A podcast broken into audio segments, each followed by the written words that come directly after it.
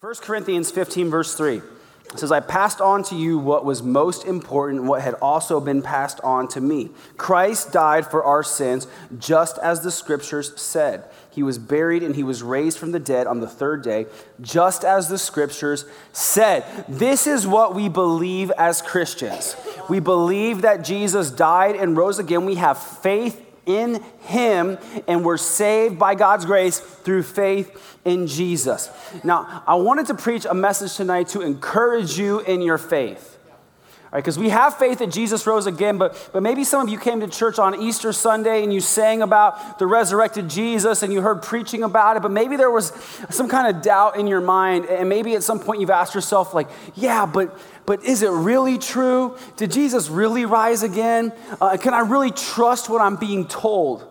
And I want to encourage you tonight we have to have faith that Jesus rose again, but it doesn't take a lot of faith. It doesn't take a big leap of faith. Once you actually examine the facts, it only takes a little itty bitty step of faith. Little baby step of faith. You don't even need a lot of faith, you just need a little bit of faith. Once you study the evidence, I think all human beings have faith. Some people have faith in themselves, some people have faith in false gods or religions. Some people have faith in nothing. Atheists have faith in nothing. It takes more faith to be an atheist than it does to be a Christian. It takes a lot of faith to, to believe in nothing, that everything came from nothing. Like, how, how do you get there? To be a Christian, it takes faith, but the evidence is in your favor. The facts are in your favor. And so I want to talk to you tonight about the historical evidence for the resurrection of Jesus Christ, the historical evidence for the resurrection. And this is material that I've, I've synthesized from other historians and theologians and scholars Gary Habermas, William Lane Craig, Matt Perman. You can study uh, this in more depth on your own. And I hope that this talk will just be the appetizer that gets you excited to study the reasons that you believe what you do. And the thing I love about being a Christian is that the more research you do and the further you dig into Christianity and the historical and archaeological evidence, the stronger your faith gets. Right? Other false religions, they don't want you poking around and asking a lot of questions. Right? Like, just, just, just, just, just trust us. Just take our word for it. And Christianity is like, no, please do the research, study, go out there and dig, and your faith will increase because the facts are in your favor. So we use a, a process called inference to the best explanation that historians use, and it's described as this. We begin with the evidence available to us and then infer what would, if true, provide the best explanation of that evidence. What's the evidence? What's the best explanation for the evidence? When you look at all the evidence surrounding the life of Jesus, the truth of the resurrection emerges as the best explanation. There's not even a second place, close alternative theory. You don't have to like it, it's just the best evidence. And you don't even have to believe that the New Testament was inspired by God. I mean, you can look at secular historians, uh, Josephus, a Jewish historian, what the Roman government wrote about Jesus, and you can still piece together enough evidence to believe. So, I'm going to talk about three truths that are accepted by all serious historians. Okay, all honest and serious historians accept these three facts. Even if they're not Christians, they admit, yeah, this is true. Okay, so here are the three truths. The tomb in which Jesus was buried was discovered empty by a group of women on Sunday following the crucifixion. It's just a fact. All historians believe this. Anybody who denies that this is true is cuckoo. Okay, number two. Jesus' disciples had real experiences with one whom they believed was the risen Christ. Okay, we're going to talk about that more, but they believed it was Christ. All historians acknowledge that that's got to be true. And three, as a result of the disciples preaching the resurrection of Christ, the Christian church was established and grew. The Christian church grew because they were preaching Christ. Okay, so you're going to see that the best explanation for each of these facts is that the resurrection actually happens. Okay? Yeah, yeah, but Pastor Ryan, how can we how can we really believe any of this because it happened so long ago? It was a couple thousand years ago. Well, I like this quote by William Lane Craig Good evidence does not become bad evidence just because of the passage of time. If it's good evidence, if it was collected in an appropriately short amount of time, if the chain of custody is valid, then it's good evidence regardless of how long it's been since these things happened. And it might help you to, to go to something a little bit more recent, but still a while ago. If you go back 243 years from today, the, uh, the Declaration approximately was signed. The Declaration of Independence was signed 243 years ago. So let me ask you this How many of you believe that the Declaration of Independence is a real document? Anybody? Okay. How many of you were there when it happened? Nobody's that old? Nobody? Some of you? No, nobody's that old. How many of you have held it in your hands and seen it with your own eyes? Maybe you haven't held it, but maybe you've seen it. Some of you went to a museum, you saw it in a museum. Okay, only a few of you. How do the rest of you know that they're not lying, that it's not made? But you may, maybe you saw copies of it. Maybe you saw a picture of the document.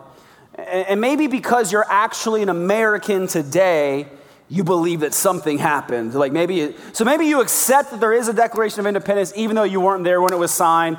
There's no video evidence, but enough evidence exists historical documents, writings, letters, news articles, and an actual country that leads you to believe, yeah, I think there was an American Revolution. I believe in my heart that it really happened.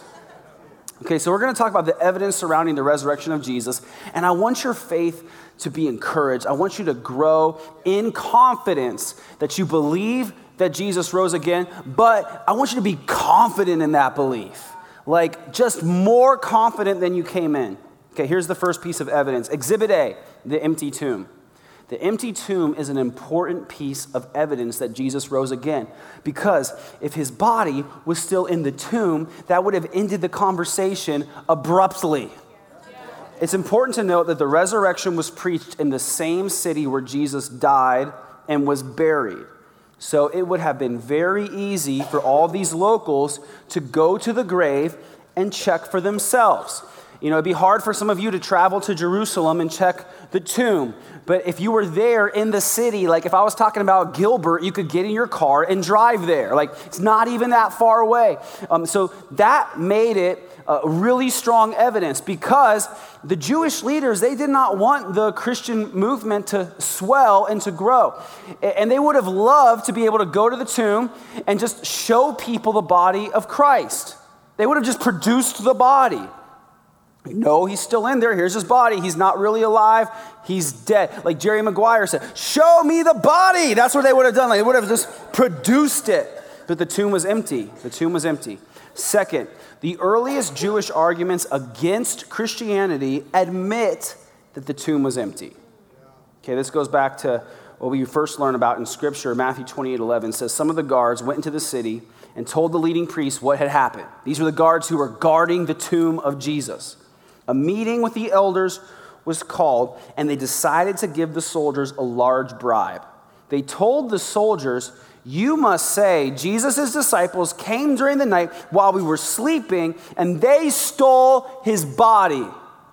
Now, I know some of you are heavy sleepers. But how heavy of a sleeper do you have to be to sleep through that? Right? Like, imagine the guards were just, just sleeping away at night, and these disciples, they crept in like the Pink Panther, and they rolled away this multi hundred pound stone, and they, they stole the body, while, and they just slept through it sweetly and peacefully. Like, how much did they drink to sleep through that? I don't know. It's a crazy story. And this, this is what we read in verse 14. If the governor hears about it, we'll stand up for you so you won't get in trouble. What are they talking about? Because for Roman soldiers who were guarding the tomb, if you fell asleep on watch, you would have been executed. So they told these guys, We'll have your back so you don't get in trouble. So the guards accepted the bribe and they said what they were told to say. And their story spread widely among the Jews, and they still tell it today. And we know that's true because other historical documents continue on this false rumor. The Toledoth Yeshu uh, is early Jewish writing, the Chronicles of Jesus, and it acknowledges that the tomb was empty. It just tries to explain it away. It says, well, the tomb was empty, but the disciples stole his body. There's a record of a second century debate between a Christian named Justin Martyr and a Jew named Trypho who accuses the Christians of stealing the body. They admit the tomb was empty, they just say that the body was stolen. And historians, even secular historians, admit that that fact is very strong evidence that the tomb really was empty.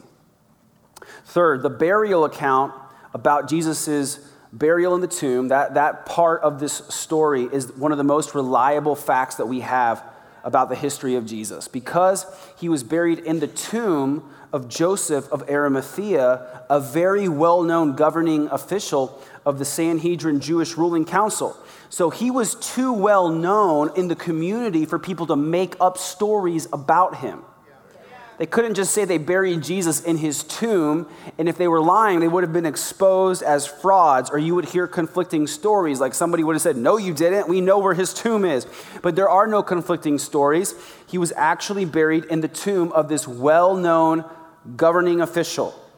And that's important. That makes it more trustworthy. Fourth, the tomb of Jesus was never venerated as a shrine.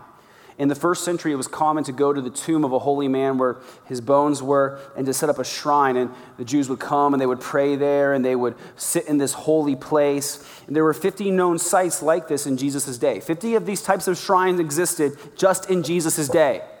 But Jesus' tomb was never venerated as a shrine. Why? Because his bones were not there. Fifth, Mark's gospel so, shows no sign of legendary language. Okay, legendary language. We can read what that looks like. There's a book, it's a forgery, it's not a real piece of scripture called the Gospel of Peter. It was written about AD 125, not actually written by Peter. There are other writings that are forgeries. They came much, much later, and they're not actual scripture. There's one that floats around called the Gospel of Thomas.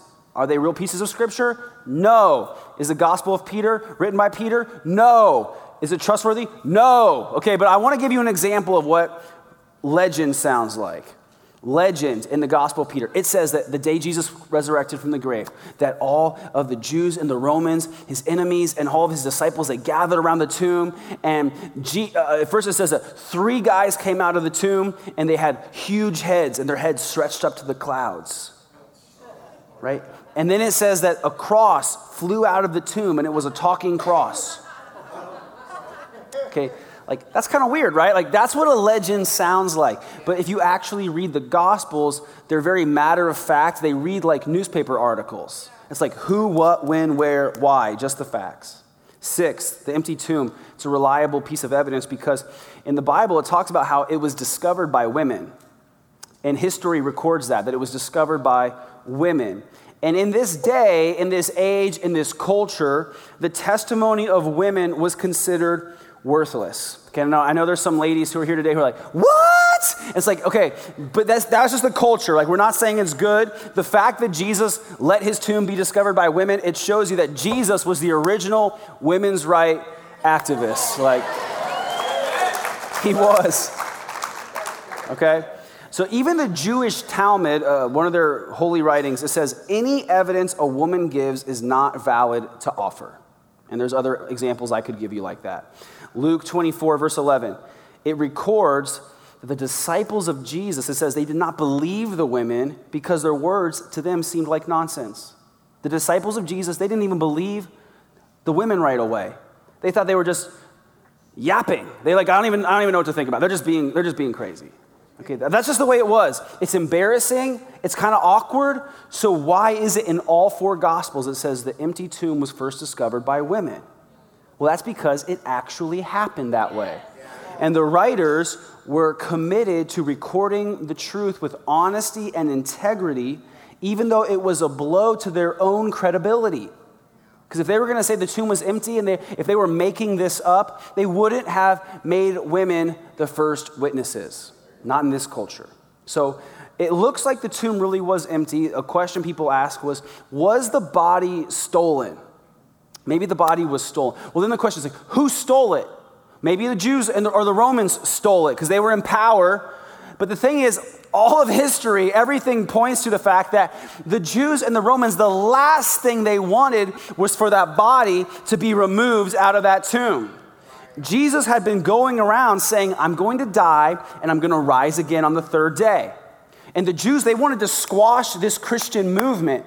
They did not want the disciples to come and steal the body and start this new movement. And so that's why they put guards on the tomb Don't let anybody mess with the body. We need that tomb entrance to say uh, uh, sealed. We don't want disciples stealing the body and saying that he rose again. We need you to lock this thing down. The last thing they wanted was for that body to go anywhere. And then, are we supposed to believe that the disciples stole the body? Like, think about how after Jesus was killed on the cross, what, what did the disciples do? They, they ran, they hid, they were disheartened. Peter was so disheartened, he denied even knowing Jesus to a little girl.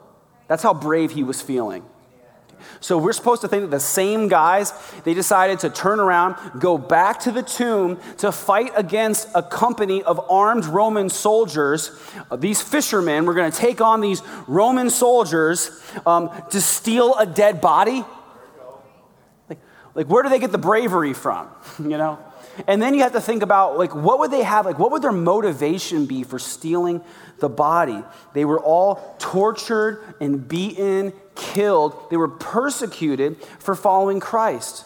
Why would they go through all that for a deliberate lie? Like why would you do that? Okay? So I, I don't think that we have any other explanation for the empty tomb than the fact that Jesus actually rose from the grave.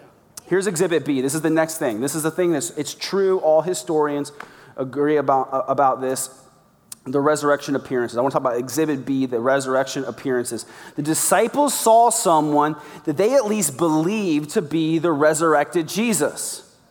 So I'm going to go back to this passage, 1 Corinthians 15. It says, I passed on to you what was most important and what had also been passed on to me. Christ died for our sins, just as the scriptures said. He was buried and he was raised from the dead on the third day, just as the scriptures said. He was seen by Peter and then by the 12. After that, he was seen by more than 500 of his followers at one time, most of whom are still alive, though some have died. Then he was seen by James and later by all the apostles. Last of all, written by Paul, as though I had been born at the wrong time, I also saw him for I am the least of all the apostles. In fact, I'm not even worthy to be called an apostle after the way I persecuted God's church. Okay.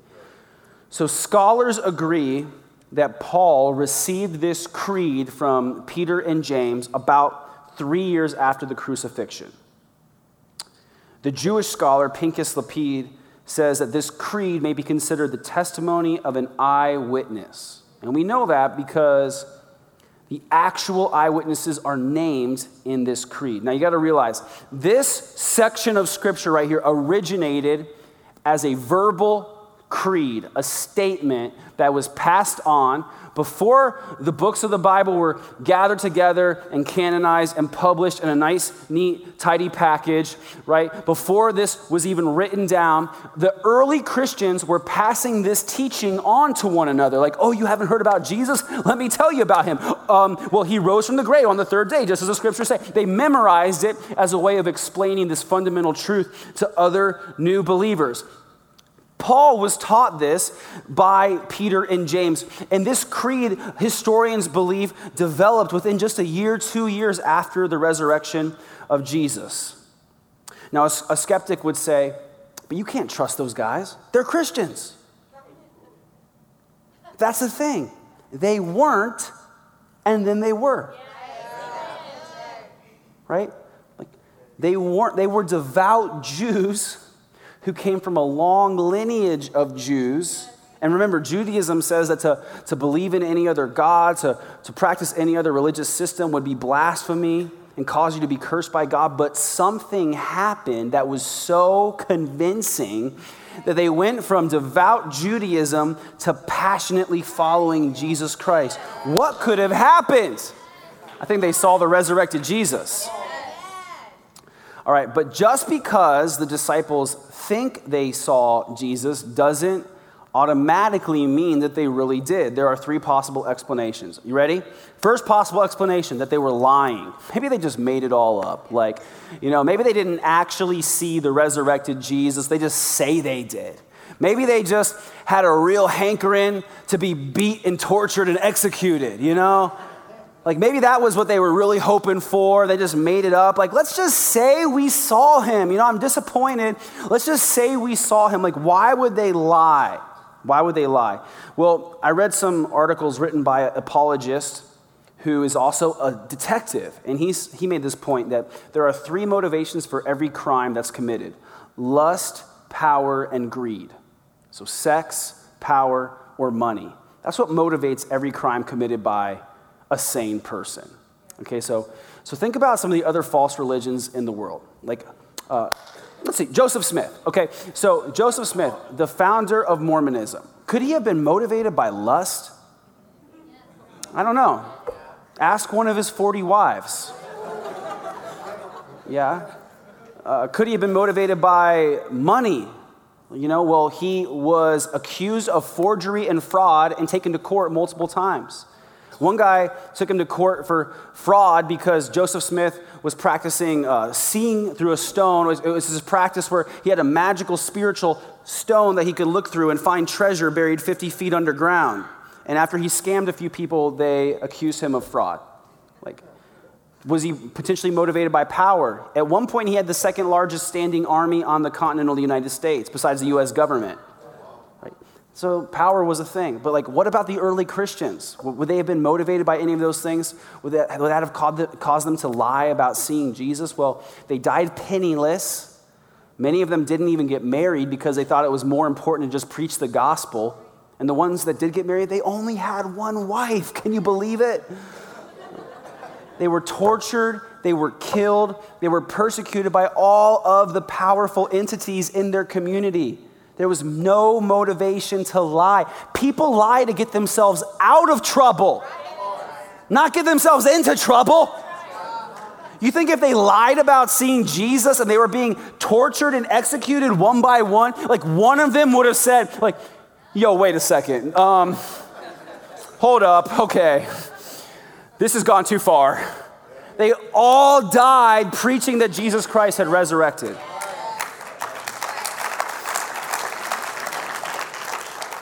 Okay, so here's another possible explanation. They say they saw Jesus. Maybe they hallucinated. Maybe they were just really bummed out and they were so overcome by grief that they had a hallucination that they saw Jesus. Maybe they, they had like a gas leak where they were living and they all started tripping out. Maybe they were smoking something. I don't know. Does that make sense? Could they have hallucinated? Well, it doesn't make a lot of sense, and scholars and historians pretty much universally reject that concept because what they claim to have experienced doesn't really line up with what a hallucination would look like. First, they say that they actually touched Jesus. They actually put their hands, their, their, their, their fingers in the, the nail wounds in his hand and in his side. It, also, it's interesting that when they saw him, the Bible says several of the people that first saw him didn't even recognize him. Now, if you were having a vision or a hallucination or a dream about someone you knew who died, in the dream, they would probably look the way that you remember them. You wouldn't hallucinate them with wounds in their hands or looking sort of unfamiliar to you. Here's, here's an even bigger, bigger argument, right? Like, were they hallucinating? The problem is, hallucinations are individual experiences, they're not shared group experiences okay? Like, I don't come in here like, you guys, wasn't that a crazy dream we had last night? yeah, that dream was crazy, right?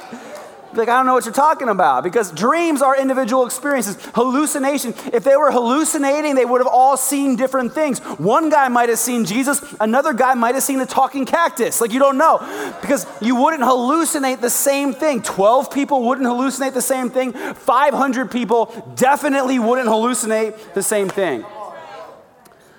The other possible explanation is that they actually saw the risen Jesus Christ. So they either lied, they hallucinated, or they really saw him. But the resurrection appearance has changed everything.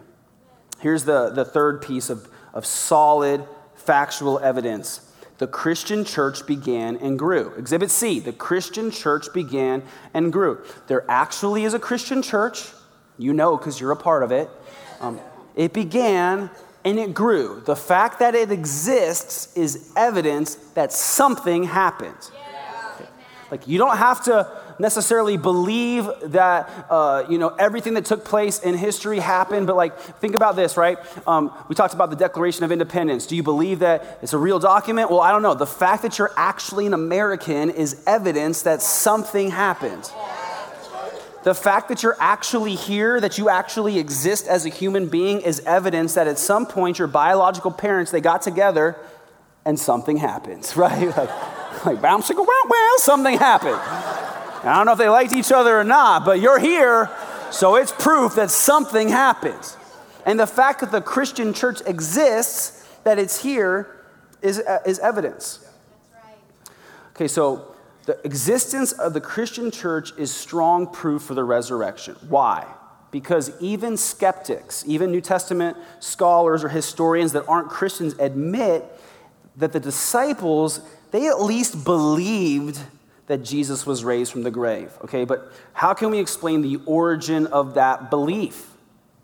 That's a good question. Where did this idea come from that he rose from the grave?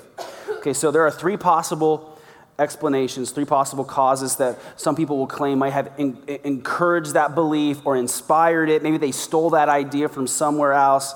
So some people will hypothesize that it was influenced by Christianity, that later on the Christian church said, you know what would be a better story?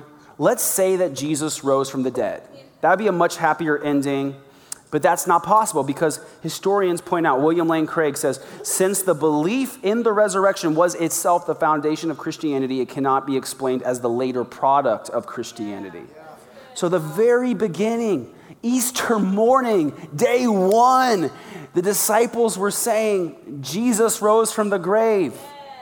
That's the reason they all changed their position. They went from being scared and hiding to boldly preaching and being willing to die because they knew that Jesus had risen from the grave. That was the teaching from the very beginning. So maybe this idea of a resurrected Savior came from pagan influences. That's another theory. There, people, skeptics will often point um, that there are other myths about a Savior dying and rising again, uh, and maybe the disciples were influenced by one of those myths and they copied them into their own teachings about the resurrection of Christ. And in reality, all serious scholars universally reject this theory. First, it's been shown that these mystery religions had no major influence on Palestine at this time in the first century. Second, most of the sources which contain parallel stories originated after Christianity was established. Third, most of the similarities that are claimed to be similarities are very sloppy and they're not real. Okay, I'm going to try to explain this. You can find stories or articles on the internet about parallel st- uh, messiahs, right? Like, like the god Horus or the Hindu god Krishna. And people will claim, like, oh, it's just like Jesus. And they'll try to make all these comparisons. And if you actually study the history, the comparisons are not real. The things that they claim are not actually what was reality. Okay, so you can't just believe what you read. You can't just believe what some hot garbage documentary on Netflix claims. You've got to study the actual history. So, like the Egyptian god Horus, people will claim that there are a lot of parallels to Jesus. They'll say he was born of a virgin. It's not true. Okay, I could tell you the whole story, but it's like graphic and really creepy, and I don't feel like talking about it. But the point is, it's not even close. People will say there are these similarities. There aren't, they're not there. what's happened is that skeptics and atheists have tried to make them sound similar to make you doubt your faith. But then I want to point this out. I want to point this out because this is just logical thinking here. Even if there were stories with similarities, there's a couple things to think about if before Jesus even came, maybe people were they were searching for answers or there were people who were looking for God, doesn't it make sense that if they were thinking about God and imagining what God might be like, that people might imagine things about God that could be close to what God is actually like? Like if you stood on the shores of the ocean and you didn't know anything about the Bible, you might imagine, like, could there be a God who created all of this? Who put the stars in the sky and the fish in the sea and the birds in the air. Like, am I here by accident or, or could there be a God who made this happen? Like, you might just imagine that. Guess what? That's what actually happened. Right? Like, you might say, like, man, I don't really know what God's like. I can't imagine it. I can't wrap my mind around it. I haven't seen it. It'd be really nice if God would come to earth and, and take on human form so I could have a conversation with him. Guess what? That's actually what happened. That's what Jesus did, right? Like just because you imagine it doesn't mean that it can't actually happen. Like here's another example, okay? So uh, there's this comic book character called Dick Tracy. You guys remember Dick Tracy? Anybody? Um, everyone who's under 30 has no idea who I'm talking about. Okay, comic book character Dick Tracy. In 1946, the comic book hero Dick Tracy, uh, he, it, you first saw the appearance of this really cool item, the wristwatch walkie talkie. You guys remember that? Dick Tracy had a wristwatch walkie-talkie. He could talk to people through his wristwatch. Like I grew up seeing that, and like I was watching a cartoon or a TV show at the time, and I was like, "What? That would be so cool!" Um, but in 1946, we know that that technology didn't exist. It was just a figment of somebody's imagination. Okay, like you couldn't just talk through a wristwatch walkie-talkie. But guess what? 2018, the Apple Watch 4 came out. You don't even need a phone. And you can talk to people through your wristwatch. So just because the comic book Dick, character Dick Tracy had an imaginary wristwatch walkie talkie doesn't mean that the Apple Watch isn't actually a real thing in 2018. You know, just because someone imagined a story about a God or a Savior who died and rose again doesn't mean that Jesus Christ wasn't the actual real Savior of the world who actually really died and rose again. This is just logical thinking here.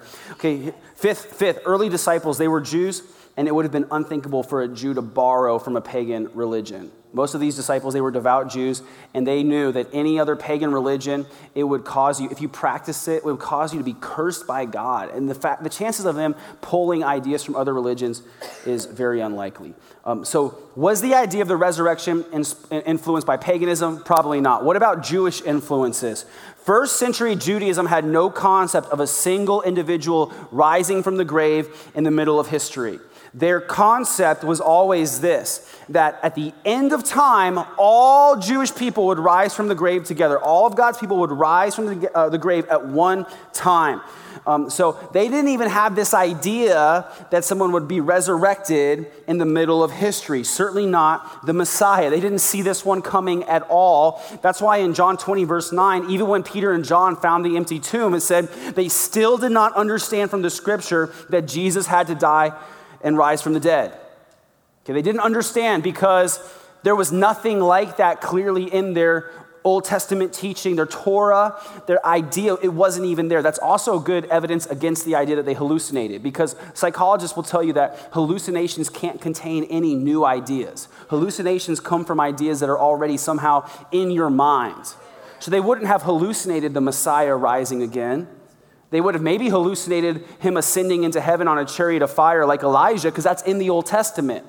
But the concept of a Messiah dying and rising again was not in the Old Testament. It was not a part of Judaism. They thought the Messiah was going to come in and establish his kingdom. That's why they were all so surprised when he died at all. Yeah. The best explanation is that Jesus actually rose from the dead. Come on. You're pretty smart. That's the best explanation. It takes faith, but just a little bit of faith. It takes more faith not to believe he rose from the dead. Jesus actually died and rose again. And there's evidence, there's facts that support this. It's not blind faith, it's factual based faith. It's, it's just easier to believe this than the alternate theories. Okay, so here are some common objections. Could it be a legend? That's one of the most common objections that skeptics will throw out there. Like, that's just a myth, that's just a legend. Maybe Jesus was a real person who lived and was good, but I don't believe he was God. I don't believe he actually died and rose again. That's a legend that develops later over long periods of time. That's not possible. Okay. First, the testimony of the resurrection goes back to the original eyewitnesses.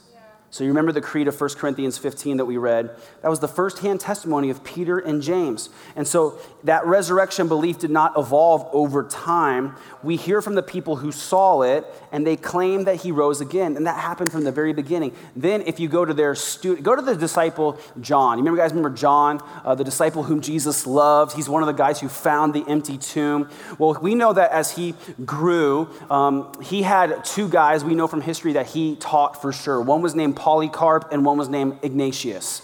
They were John's students. And Ignatius wrote a lot of letters about what he had been taught by John.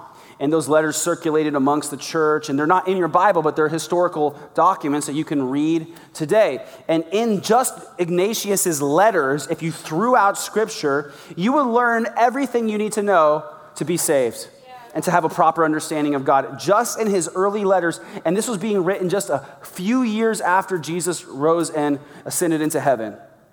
Just from the letters of Ignatius, you would learn the following that Jesus was born of the line of David, that he was, is, the only begotten Son of God. He was conceived by the Holy Spirit, that a star announced his birth, that he came from God the Father, born of the Virgin Mary, that he was the perfect man, the manifest will of God, that he had a ministry on earth, that he's the source of wisdom, that he spoke the word of God, that he was anointed to preach the good news, that he was unjustly treated and crucified, that he died on a cross, that his death was an offering to God, that this took place during Pontius Pilate's reign when Herod was the king, that he had a physical physical resurrection body. He told his disciples to touch him. He ate with his disciples. His disciples were convinced. His disciples were fearless after seeing Jesus, that Jesus returned to God, that he now lives in us, that he was the manifestation of God. He's united with God. He has the power to transform us. He's Lord God, Savior, the way to true life. His sacrifice glorifies us.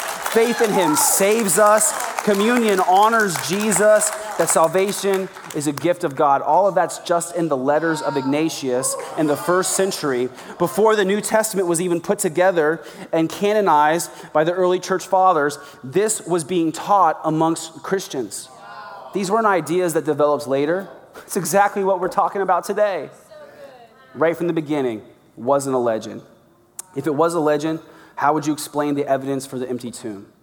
If it was a legend, how would we explain the origin of the Christian faith? Right? These guys didn't all leave Judaism for no reason, for a legend that would develop later. The myth theory that it's a legend, that it's a myth, it can't explain the conversion of Saul into Paul. Saul was a Jew who was devoted to killing Christians. He was the Christian bounty hunter. He was traveling around looking for Christians to arrest, to kill. He's going to Damascus as the Christian bounty hunter. Are we supposed to believe that he heard a myth? That Jesus was alive, and he was like, you know what? Never mind. I'm not gonna persecute the Christians anymore. I'm gonna start preaching that Jesus is alive couldn't have been a legend. Something convinced him. Well, he tells us what that is that he saw the resurrected Jesus, who was like, Why are you persecuting me? Right? Like, some, he saw something. And this happened just three years after Jesus rose. We see that the empty tomb narrative in the Gospels, it lacks the classical traits of legend. And, and I think this is really important that all of the recording of events, they took place so soon after the actual resurrection that there wasn't enough time historically for legend to develop okay? So i want to give you some examples some comparisons from, from history and legends that you might have heard of today. The, the first comparison is achilles and the trojan war. Maybe you saw the movie troy. Most historians believe that there was a real city called troy and that there was a battle that took place there on the western shores of turkey maybe about 1200 bc Okay, so they think that then for 400 ish years or so, the story of that war was passed on orally, just verbally from person to person. Hey, did you hear about this? Hey, did you hear about this? And then supposedly this guy, Homer, came along and he turned it into poetic form. And maybe you've heard of Homer's Odyssey or the Iliad, but it was like 400, 500 more years till that was actually written down. So historians think it's probably nothing like what actually happened. And it took seven, 800, 900 years for that legend to develop. That's how long it takes for a legend to develop. Here's another example the legend of King Arthur. Maybe you've heard of him. Maybe you saw that movie, okay? Historians think that that character is maybe based on a real historical figure named General Arturus. He was a real general who won a bunch of battles against the Saxons, and they think that maybe that inspired the legend of King Arthur. The story of this general was passed on for 500 to 600 years before it was written down as the legend of King Arthur, a guy who hung out with sorcerers and had a magical sword called Excalibur. It took 600 years of this story being passed on from person to person like a game of telephone. But the story about Jesus and his resurrection, it was being passed on verbally for just a few years before it was written down and then painstakingly transcribed by people who were professional scribes. Their job was to copy manuscripts exactly detail by detail. And we have more historical documents about the life of Jesus than any other figure from ancient history. In fact, I would say probably all the rest of them combined. So if you don't believe that Jesus is a real historical figure, you can't believe in anything else that took place in history. Right? So we know that the Gospel of Mark, the first pieces of scripture that were written down, probably happened within seven years of the resurrection, just seven years later. Uh, we know this because it doesn't mention the high priest Caiaphas by name, it just says the high priest. Well, we know Caiaphas was the high priest from AD 18 to AD 37. So they don't mention him by name because he was probably the same guy. And everybody knew who he was. If it was later, they would have had, they would have had to distinguish who the high priest was. It was that guy, Caiaphas, not the guy now, but they didn't mention him by name. Another uh, evidence that these things were written down very early the book of Acts, the book of Acts, which records Jesus being resurrected, sending his disciples out, the missionary journeys of Paul, doesn't even record the death of Paul. Okay, so Jesus rose again around AD 30, 33, depending on which historian you talk to. Paul died in AD 64, just 30 years later. But Acts doesn't mention his death. Paul was a pretty big deal in Acts. If he died, they probably would have said something about it. But it happened, it happened so quickly that these books where they were written, the scripture was written, it wasn't enough time for legend to develop. You know, think about what was happening in your life seven years ago. Like some of the details might be fuzzy, but you're not confusing real life with myth. You know what I'm saying? It wasn't long enough. So I don't believe that a legend is what converted Paul. I don't believe that a legend caused the early church to exist. I don't believe that a legend caused the disciples to die, right? Why would they give their life for what would be supposedly a legend? The only thing that makes sense is that Jesus actually rose from the dead. So, as we close, what does the resurrection mean for us? That's great, Pastor Ryan, but what does this mean for me? First, it means that Jesus really is God. Jesus really is God. He claimed to be God. And even if you took only the pieces of scripture that the most skeptical historians admit are valid, are authentic, you would still piece together enough to show clearly that Jesus said he's God. And his resurrection proves that he was telling the truth, that he's actually God. If he said he was God, but then he died and he didn't rise from the dead like he predicted, you'd be like, uh, guess not. He probably was making the whole thing up. But he actually rose again. So it proves he's God. Second, it proves the Bible is true. If Jesus rose from the dead, then we've seen that this validates his claim to be God. And if he's God, he speaks with all authority and final certainty. Therefore, what Jesus said about the Bible must be true. So we've got to believe what Jesus said about the Bible. What did he say about the Bible? That it was inspired by God and that it cannot err. He said we can trust it. How do we know that we can trust the Old Testament? You know, I'm cool with the New Testament, but I don't know if I believe everything in the Old Testament. Jesus quoted the Old Testament.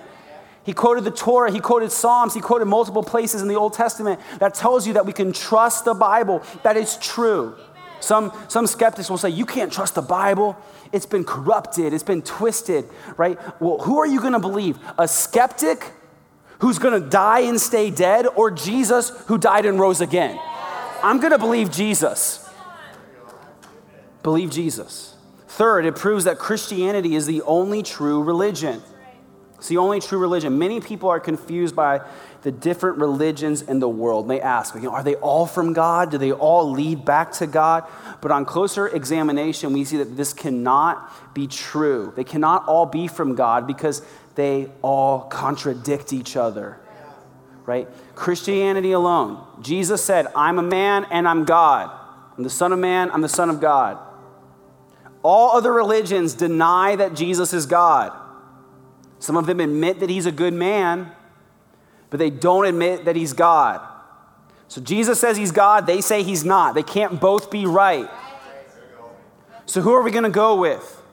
These other religious systems who were founded by people who died and stayed dead, or Jesus who died and rose again? Right? How do we know which religion is correct? I'm going with Jesus. You look at the evidence and examine the evidence in light of the resurrection. The winner is Christianity, it's Jesus, it's us. And there are some people who are like, Pastor Ryan, you shouldn't talk bad about all those other religions. You should be nicer. It's mean. No, I don't talk mean about other religions. I talk mean about Seahawks fans. When I'm talking about false religions, I'm not talking mean, I'm condemning them as lies from the pit of hell. Because you see that these other religious systems, we live in a world that says you should be tolerant and just let people do whatever's good for them and be nice and accept everything.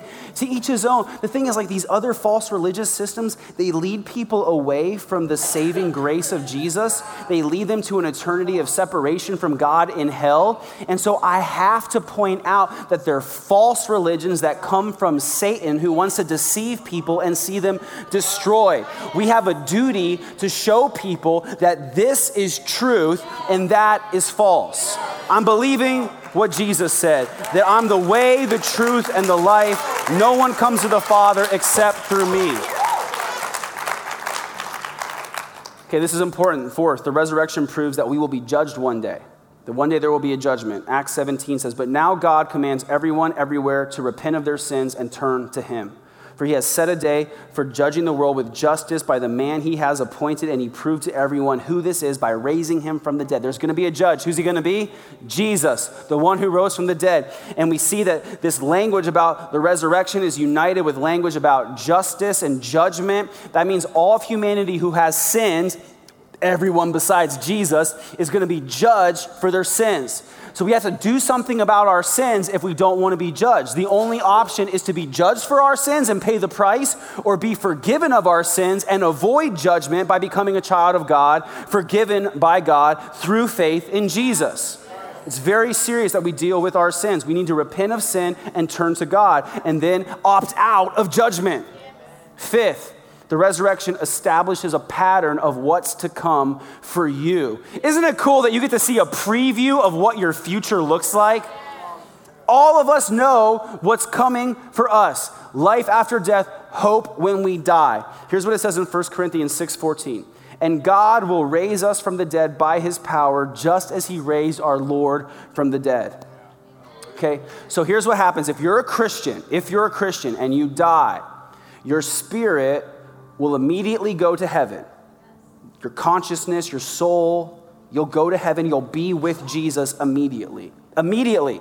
We know that's true because when Jesus was on the cross, he said to the criminal by his side, Today you will be with me in paradise. Okay, so you don't go to sleep, your spirit goes to heaven. Your body goes into the grave.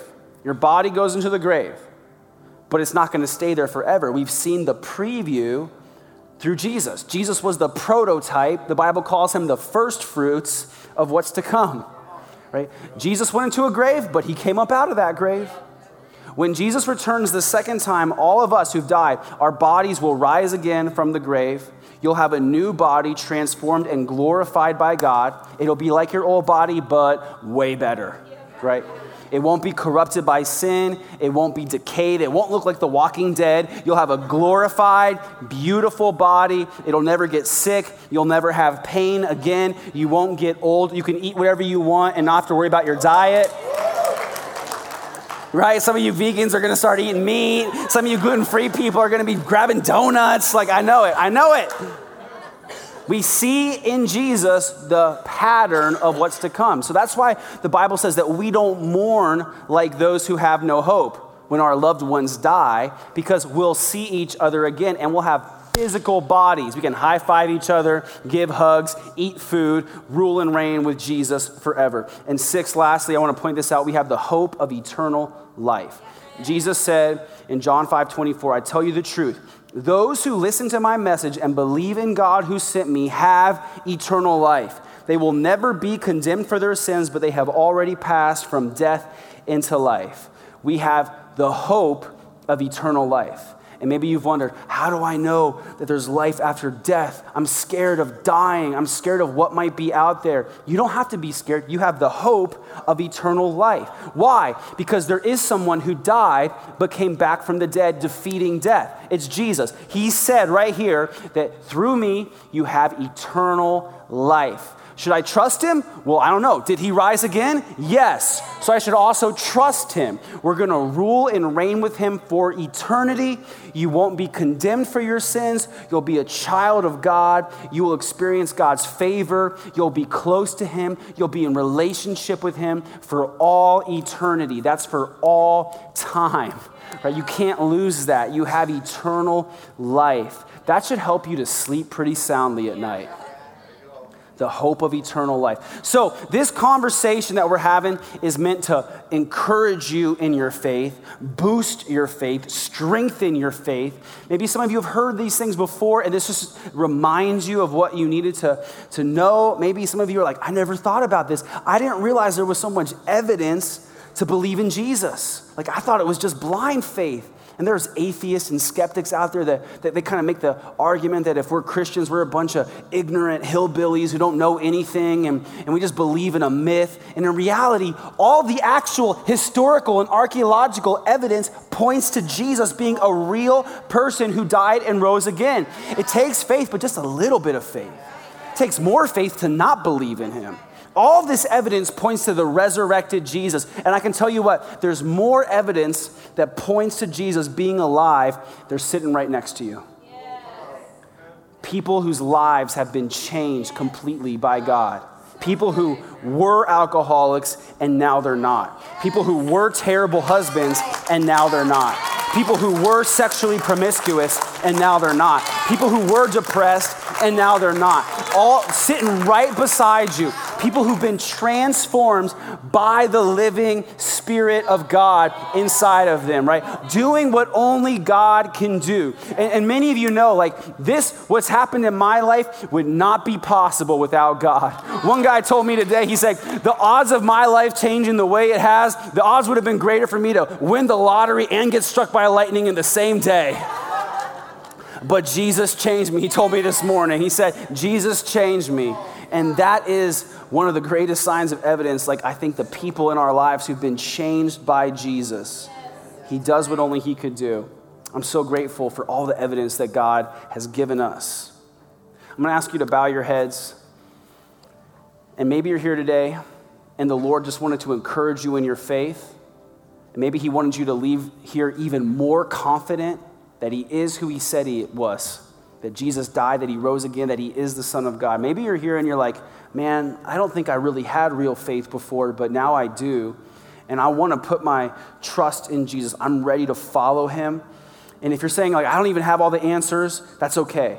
You don't have to have all the answers. You don't have to understand all the Bible. You just have to believe or trust or have faith that Jesus is who he said he was, that he died and that he rose again. And the Bible says if you believe that, you'll be saved and then you have plenty of time to figure out the rest of it. So if you're ready to take that step of faith, I'm going to invite you to pray with me. Just pray, God, I need you. I need your forgiveness. I've sinned, but I believe that Jesus died on the cross for my sins so that I could be forgiven. And I believe that he rose again on the third day so that I could have victory over death and the hope of eternal life. I want to follow you from this day forward. I don't know it all. I don't have all the answers yet, but I know that you love me, that you died for me, that you saved me, and that your way is the only way. So I'm following you from now on. In Jesus' name I pray. Amen.